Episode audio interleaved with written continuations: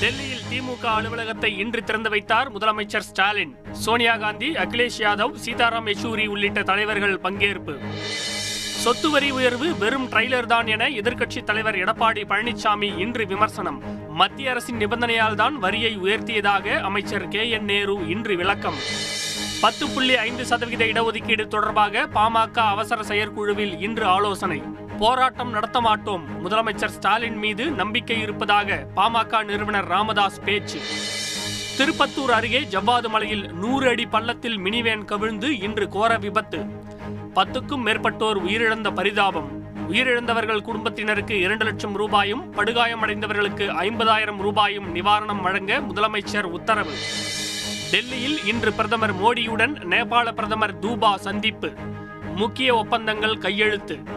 நேபாளம் பீகார் இடையே நேரடி பயணிகள் ரயில் சேவை தொடங்கி வைப்பு. இலங்கையில் மக்கள் போராட்டத்தை தடுக்க வரும் திங்கட்கிழமை வரை முழு ஊரடங்கு. அனைத்து கட்சிகள் அடங்கிய கூட்டணி அரசை அமைக்க எதிர்க்கட்சிகள் இன்று வலியுறுத்தல். ஆஸ்கர் அகாடமி உறுப்பினர் பதவியிலிருந்து வில்ஸ்மித் ராஜினாமா.